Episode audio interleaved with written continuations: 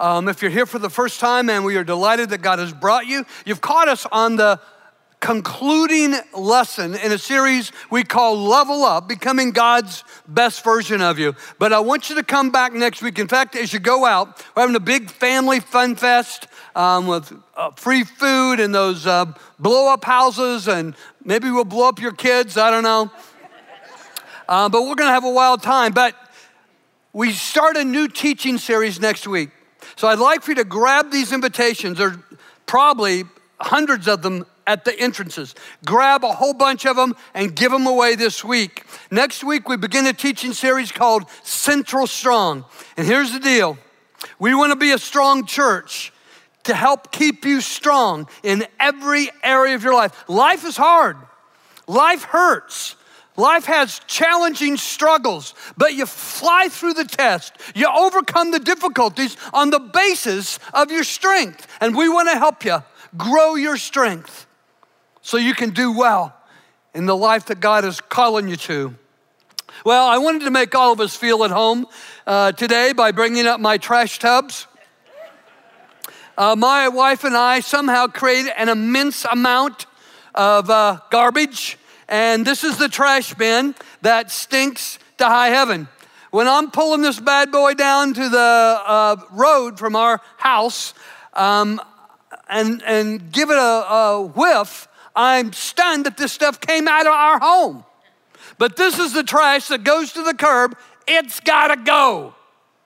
Now this one, if you have a disposal company like we do, you get two tubs, one for your garbage and one for your, recyclables. And so the stuff that goes in this tub, you know what? It's coming back. It's going away, all used up, but it's going to be restored, redeemed, renewed, made reusable, recreated in a new way.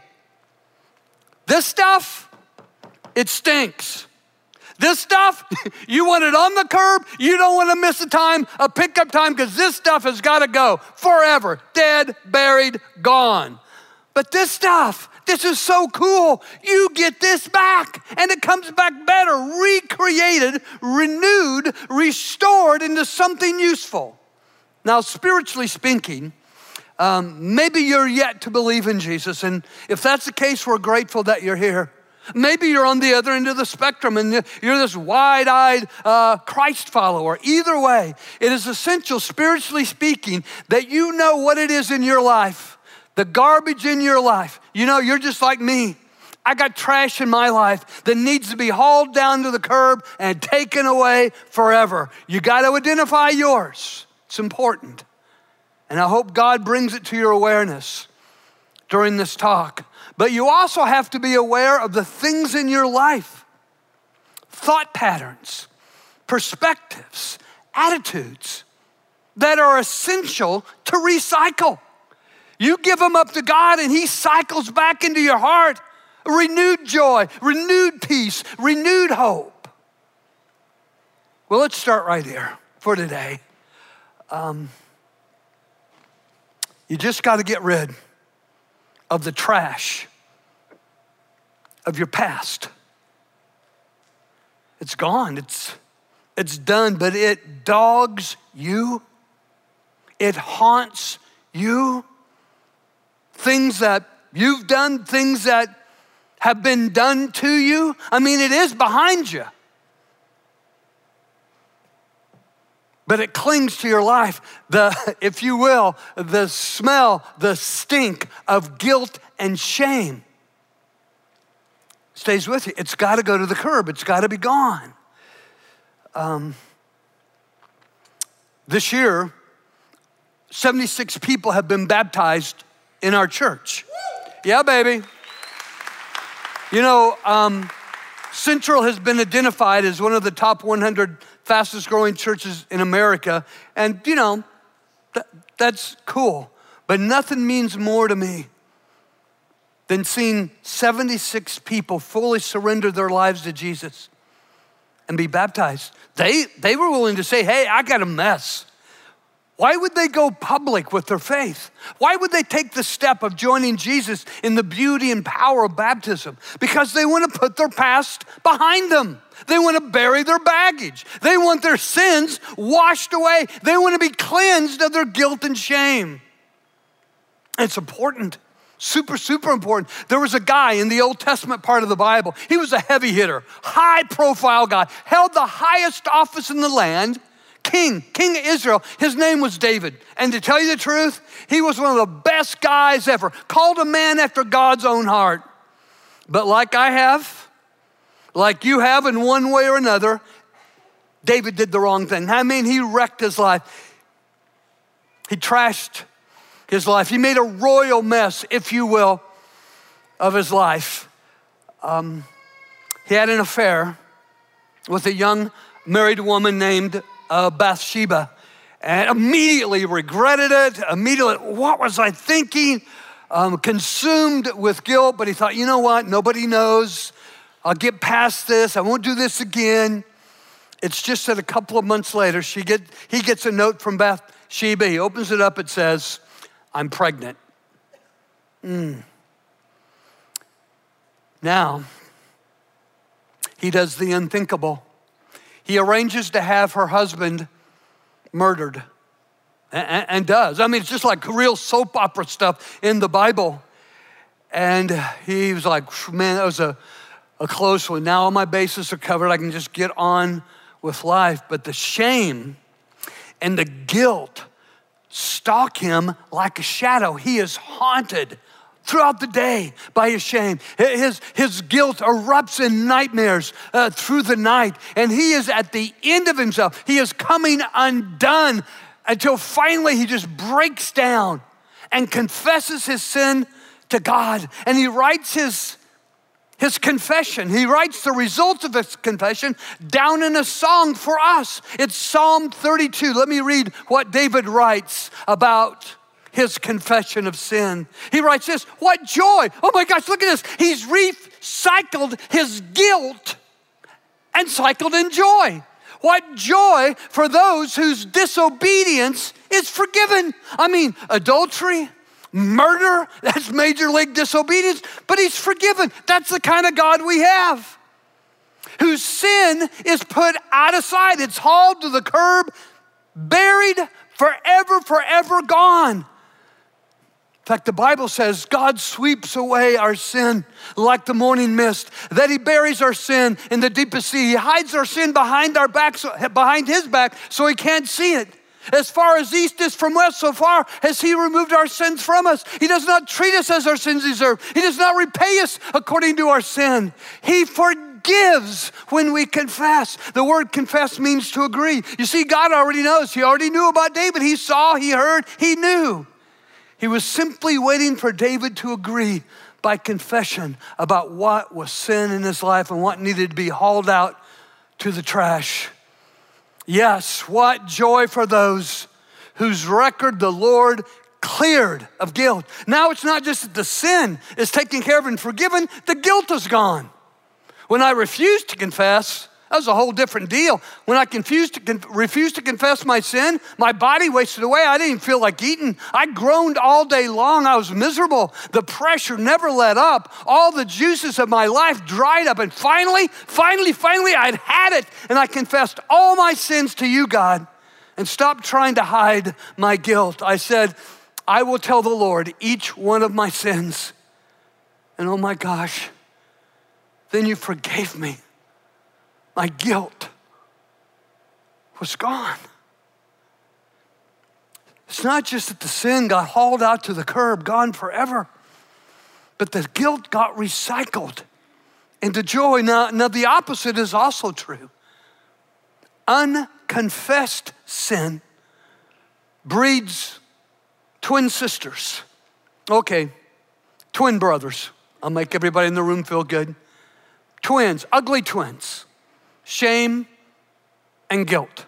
Now, these negative, painful emotions are not identical twins. They are distinctively different. Lewis Smeads, the great theologian, has helped me with this. Here's what he says. When you feel guilt when you do something wrong, you feel shame when you think there's something wrong with you.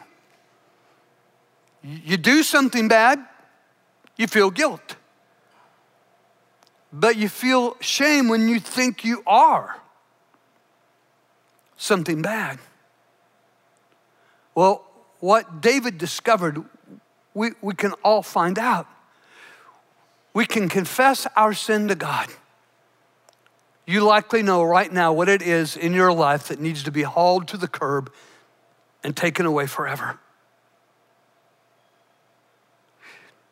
You see, your guilt and shame will level you down to God's worst version of you. And that's exactly where Satan wants you. He wants you thinking that the best version of you that God will ever get is that of a pathetic loser. Satan is an accuser, a condemner. He is judgmental, and he legislates his judgments and his condemnation. You know, you're just an addict. You'll never be more than an addict.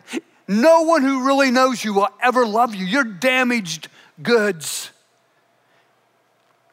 He just speaks condemnation. That's right where he wants you, feeling guilty, feeling shame. He tries to get you to define your identity by your past, what's happened to you, what was done to you, or what you've done. That's not you. That's not why you're here. God has brought you here to change your identity, to give you a new identity in Christ, so that Christ defines who you are, not on the basis of what you've done, but on the basis of what he's done on the cross for your sin and having been raised from the dead. Here's the word of God. Anyone is me. Anyone is you. Anyone in real relationship with Christ, anyone in Christ, they become a new person altogether. The past, it's finished. Hauled to the curb, hauled away. It's finished and gone. Everything has been recycled and it comes back fresh and new. What has the scripture been telling us today? There is joy in confessing, agreeing with God about our sin and getting rid of it. There's a removal of guilt and shame. There is a being changed, made new, altogether fresh and new. Man, that sounds so awesome. You get all that. All that is recycled into your life when you are in Christ. So the big question is, how do I get in Christ? Now, when Peter had the chance to answer that question, here's what he said. He said, here's the deal. You change your life. You haul this stuff to the curb. You get rid of it forever. You recycle the wrong stuff. You change your life. You turn to God and be baptized, each one of you, in the name of Jesus Christ. Why? So your sins are forgiven. And in a room this size and with hundreds watching online, there's likely someone watching us on a screen, or you're listening to this in this room and you're thinking, David, if you only knew. I come here every week and shake your hand or give you a hug, but if you only knew what I've done, if you only knew how bad it was, if you only knew how long I did it, I'm not sure that even God could forgive me. Friend, I'm here to tell you, the God you've been believing in is the wrong kind of God. I want to introduce you to a good God who recycles forgiveness, who washes away guilt and shame. A God who restores, a God who redeems, a God who recreates, a God who reconciles. You see, your God, he forgives fully, freely, absolutely, completely. And when you say that God can't forgive you, you are totally negating the work of Jesus on the cross. You see, Jesus is God. He came to earth through human birth, born of a virgin.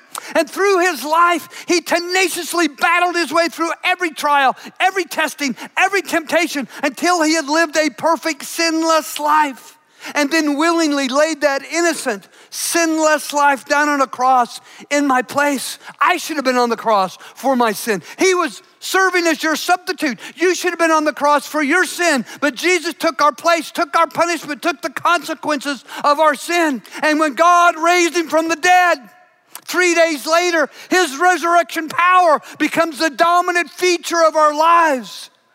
The sin is gone. The sin is forgiven. It's washed away. We are cleansed of all guilt and shame in Christ. We're recycling this. We're recycling this. The broken, the hurting, it's going away. The used up, it's going away. And God is recycling into our lives joy, peace, love, newness, freshness. The Word of God says it this way. Let God transform you. That's God's part. God loves to transform you. You know, some people think, hey, well, I got this mess going on in my life. I know my garbage. But you never get changed on your own. The transformation happens by God's initiative. It's as you come to him that he's able to change you. Not when you resist, not when you hold back, not when you wait. Let God transform you into a new person. What do? You recycle your thinking. You change the way you think. You see, you cycle shame out of your life by changing your mind. I mean, it's possible that you're aware of this. And like the 76 people this year that have been baptized here so far, you wanted your past behind you. You wanted to bury your baggage. You wanted your sins washed away. You're baptized, but have you noticed that your brain does not have a reset button? That you can still think about your past, what was done to you or what you've done. And you can still dwell on those hurtful memories. You have every reason to be new, but you're clinging to the old. You've got to change your mind. We've got to unlearn unhealthy patterns of thought that we knew previously. It's not just being baptized, it's relearning the truth, because we get stuck in patterns of unhealthy behavior, relating, reacting in life. It's like the two guys that were out for a joyride. I don't know if you heard about them, but the driver, he was speeding. Comes up to an intersection, red light, man, he just blows right through the red light. And the passenger's like, oh my gosh, you're gonna get us killed. What do you do? That was a red light. And the driver's like, my brother taught me how to drive. He doesn't stop for red lights. I don't stop for red lights. Comes up to another section, another red light. Guy just blows right through that one. And the guy in the passenger seat's like, this is dangerous. Stop the car, let me out of the car. You're gonna get me killed. My brother taught me how to drive. He doesn't stop for red lights. I don't stop for red lights. Comes up to another intersection. The light is green. He slams on the brake, stops, looks nervously both ways. The passenger's like, hey, the light is green. Why are you stopping? I know it's green, but my brother might be coming.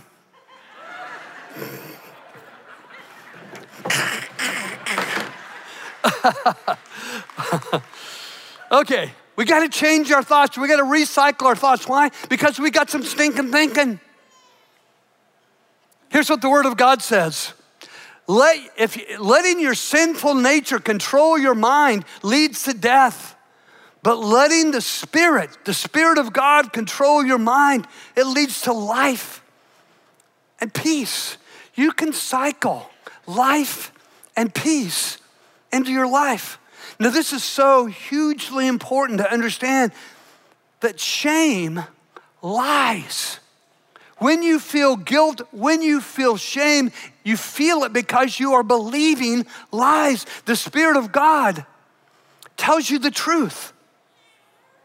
Shame says you're defective. The Spirit of God says you are deeply loved. Shame says you are damaged goods. The Spirit of God says you are valuable beyond price. Shame says anybody who really knows you will never love you. The Spirit of God says you are accepted and loved just as you are by the one true and living God. When we believe shame, it's hard to believe that God forgives, but think about the people in the Bible. Abraham, the father of our faith, he was a pathological liar. He lied and lied and lied. And every time he lied to save his own skin, and it put his wife in perilous danger. And God forgave him every time, every lie. Forgive, forgive, forgive. God forgave a murderer. His name was Moses. God forgave a drunk. His name was Noah. God forgave a prostitute. Her name was Rahab.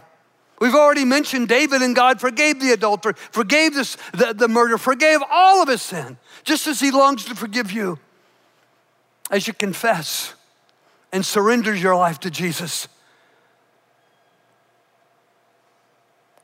God sent his son, Jesus, to die in your place for your sin, and God raised him from the dead so that you would be fully, freely forgiven of all sin, past, present, and even future. It takes a recycling of emotions. Cycle out the shame. Cycle in a new way of thinking about God. And it takes a recycling of perspective. Have you ever noticed how two people can look through the same window, and one is just staggered by the beauty and glory of a sunset, and the other person looking out the same window sees water spots and dirty streaks and smudges? It's perspective, and perspective is everything. If you have a tendency to think and believe the worst, to think dark, hurtful thoughts, to think despairing, anxious, depressing thoughts, you got to recycle that stuff. Recycle your perspective and fix your thoughts on the goodness of God. Look at the scripture. Scripture says, fix your thoughts on what is true and honorable, not what is false and dishonorable, on what is right and pure. Think about what is lovely and admirable. Think about things that are excellent and praiseworthy. When you catch yourself thinking thoughts that give you anxiety, you gotta cycle them out and cycle back in the peace of God that is beyond all understanding. Focus on that which is excellent and praiseworthy. And just as you trained your mind to think the dark, hurtful thoughts, you can retrain your mind to think life and peace and joy. And when you do, you'll begin to sing with Isaiah. Here was his song. Sing it to God. You, God, will keep in perfect peace all who trust in you, all whose thoughts are fixed, locked down on you. We just got to keep recalibrating our minds until we are focused on things above. Now,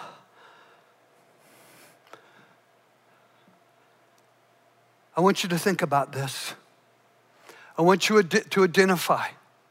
I want the Holy Spirit to help you identify what's the garbage in your life that needs to go, that needs to be hauled down to the curb and just taken away forever.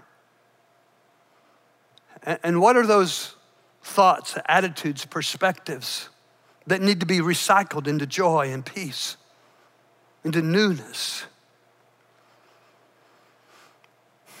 Well, I wouldn't be doing my most important task if I would neglect to tell you that the ultimate recycle is the rinse cycle, if you will, of baptism. Because you get your sins washed away. Maybe the best example of this in the Word of God is Paul. Paul invested the first half of his life in killing Christians, imprisoning them, torturing them, trying to get them to recant their faith, throwing them, men, women, and children into prison. He wanted to destroy the church. He wanted to murder the church until he had a personal encounter with Jesus. And in that encounter, Jesus sent a servant to speak to Paul, and this was the challenge the servant gave Paul. It's time to recycle, time to do the rinse cycle in your life. He said, "What are you waiting for, Paul? Get up, get yourself baptized, scrubbed clean of those sins. Just get them hauled off and get personally acquainted with God." You see, Paul thought he knew God before. He thought he was doing what God wanted him to previously. but he had the whole wrong idea about God.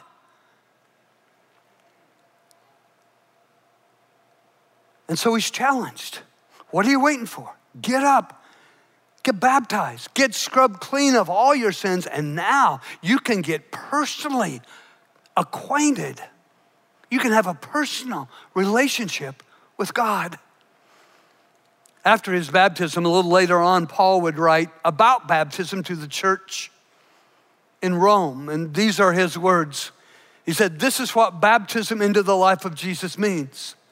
When we are lowered into the water, man, it's like the burial of Jesus. We're putting our past behind us, burying our baggage. And when we are raised up out of the water, it's like the resurrection of Jesus. We are given his new life to enjoy. We cycle out the old, sins forgiven, cleansed of all guilt and shame, and cycle in the fresh, the new, the joy, the peace." Thank you so much for listening to the Central Wired podcast. Be sure to stay connected with us at centralwired.com and have a great week.